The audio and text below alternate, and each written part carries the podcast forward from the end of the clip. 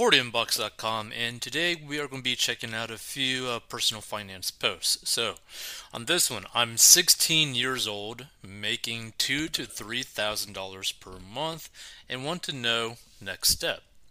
As title says, I'm 16 years old and I'm about to be in a market for a car. I make $16 an hour and work around 20 hours during a regular school week. So in a month, I bring about $1,000. Now, okay, so I also do car deal- detailing and other side jobs on the side that bring another one to two thousand dollars per month. Okay, so that basically explains that two to three k per month. I currently drive a 2015 Dodge Charger SXT with 117,000 miles that was gifted to me by my parents but still owe $6,000 on. I want to pay the car off by the end of December. My question is what should I do once I have my car paid off? Why is it not loading the rest thing? I have I will have no financial responsibilities besides basic car maintenance. I really want to buy a new car and sell the one I currently have, but want to know what the correct next step should be. So, if I was this individual at this age in their situation, what I would do is keep the car, number one, pay off the car, because then I am completely debt free and I have excess cash coming in. I would for sure not sell that car for many reasons because like I even talked about this in like a different video that like if I were to buy like a newer car I'd probably buy technically an older Dodge Challenger or Charger well Challenger basically because the cars. okay I mean they technically like he's driving like a Charger right but like what he could the, the interesting thing about the Chargers and the Challengers I mean they basically look similar to brand new versions. So like not many people will really know the difference. You're still probably having fun with your car. So like I'll just keep the car, drive it into the like the ground till it's like literally not worth it to fix it anymore, which it still definitely is worth it to fix it. And then I would basically use this excess cash to create an emergency fund of like three to six months of expenses, which really wouldn't be that much because you're still 16 years old.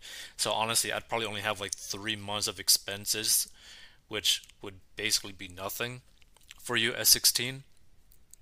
So probably just like the average amount of expenses that you have per month, like what you go like spend to go out, feed yourself, etc. If you want to go feed yourself, again, you're 16. It's kind of weird. But yeah, keep the emergency fund at three months, and then I would probably start stockpiling a lot of cash. I wouldn't even be like trying to invest the money. I'd be trying to stockpile cash to basically fund me getting into some sort of trade or into some sort of schooling, right? So that my income can dramatically increase like very rapidly and I don't have to go into debt to try to increase my income.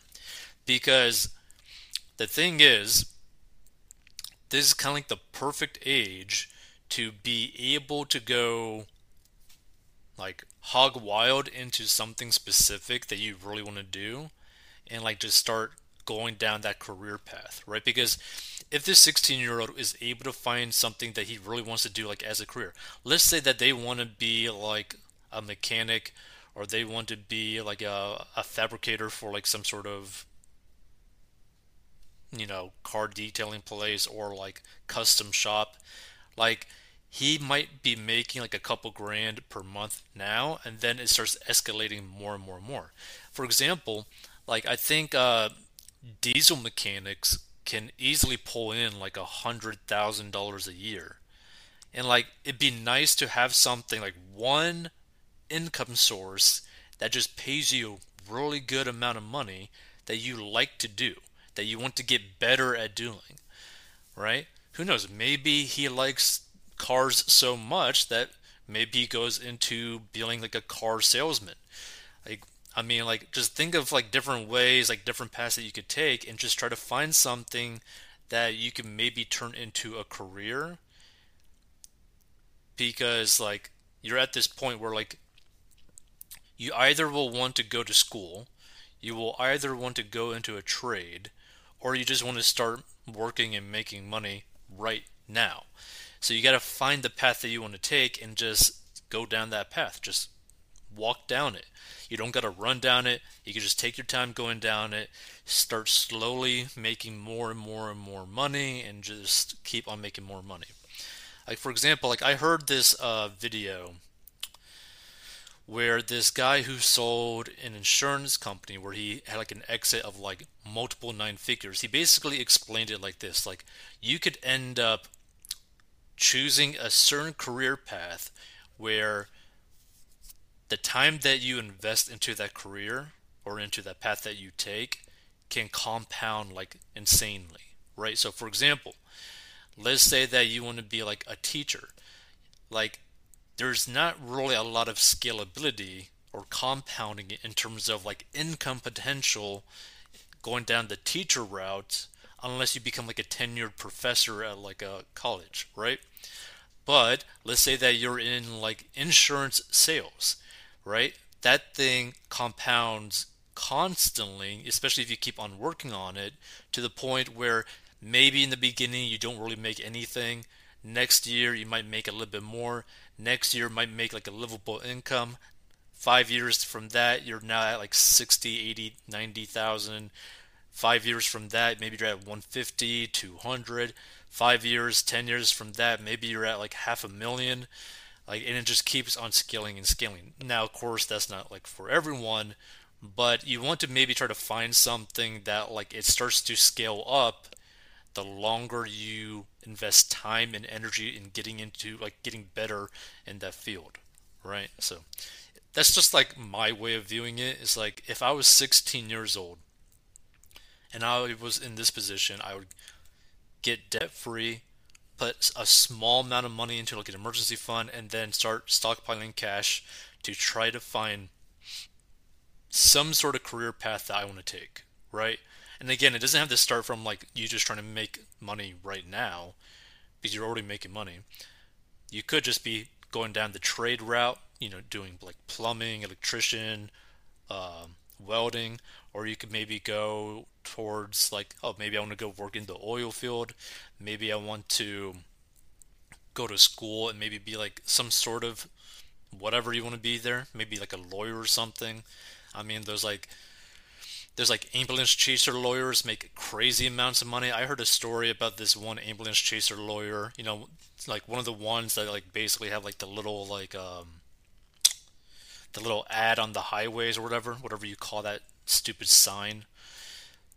That like this one guy in like a certain area makes like 2 million a year because like what he does is like does like um he doesn't get paid I think in terms of like a straight up like you know like like a fee like 10 or 20,000 or something like that like a lot of people do he basically takes like 30 40% of the payout of insurance so if you get like a really high high potential like payout case you could be making crazy amounts of money by just taking a couple cases per year so that's something to think about too you know there's even like scalability within certain fields so it's just something that I would go about doing if I was in this position. But it's not for everyone. This is what other people say about this. Let's see. This person says once you have the car paid off, you keep it. You don't buy a new one until and unless this one stops getting you from A to B safely or somehow costs more to maintain than a new car payment. You don't need to consider another vehicle until you increase your earning potential. Agreed. You increase your earning potential, be that by getting another job, working your way up the ladder where you're at, or finishing college or trade school and then getting a stable job. It's not the fun thing to hear, I know, but it is the smart call. Get it paid off and keep stacking and saving as much as you can. Don't go to college until you're very certain on a career path. Don't accumulate debt for a degree that won't pan out essentially. I see you're interested in trades, and that is good. Don't feel pressure to go to college right away. Work in the workforce for a while and get a taste of it yourself and what you envision yourself doing one day. Work experience in shadowing can help that. Stay debt free and save. If you decide to go to school, tech schools are great for the pocket. Sure, you might miss out on experiences, but your future self may thank you a lot for that. Let's see. So, yeah, I don't really care. This is the original poster. Uh, yeah, I don't really care for much experiences when I could be doing something that's more long term. I'm just wondering on what to do with the money I'll be having post December. Yeah, again, like, dude, if I was you, I would just stockpile cash after getting the car paid off so that I could fund whatever path I want to go down. Let's see.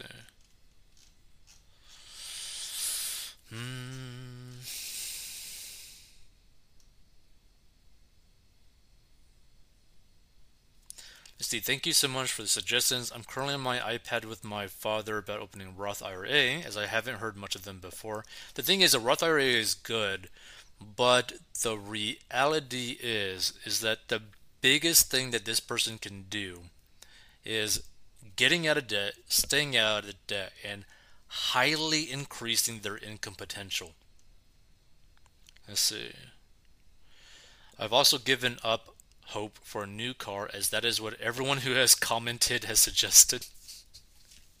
hey, props to you, man, for like realizing that like you buying a brand new car after just paying off this car is not a good idea. College, I would try to talk to school counselors about getting started. Props to you. Yeah, it seems like the guy has like a pretty good head on his shoulders as to like being able to take suggestions and advice. I think that's pretty awesome. But yeah, if you're in a similar situation or if you know someone who's in a similar situation, try to get them to like go debt free, save some money in the bank. Don't really like focus too much about investing at that point because the reality is like a few grand a year isn't really going to be like life changing. Now, technically, compound interest, etc., yeah, it could be really, really nice in terms of like just having that money reinvest itself forever, right? So by the time that your retirement age, you could have like a, a few hundred grand, if not millions of dollars, depending on how much money you put towards that. All good. But the thing is, if this person like plays it right and they're able to maybe get like a starting job or starting career where they are making like 30 40 50 60k their very first year and maybe they're only like 18 at that point that's pretty awesome right? Let's say that they're like 19 years old right? They have like a year into like a, some sort of trade because apparently they have an interest in trades and they're at like maybe seventy thousand, seventy-five thousand dollars a year, because they're also probably part of like a union potentially. So like the person could end up be making like really good money at an extremely young age, no debt from college, and like being able to buy their own home before they even turn like 23. Like that is such an amazing thing. Like this person if they play it right could be just sitting financially healthy and secure at a very early age. I mean, imagine being like your low 20s with like a car that you own outright, a house that is probably almost paid off, and you basically have money just constantly going towards your retirement when you're in your low 20s. That would be like an amazing thing because if he were to stay on that track, he could basically be like third, like maybe mid 30s, paid off house, paid off car, probably have a few hundred thousand dollars in his retirement accounts as well, getting very close to basically being a net worth millionaire.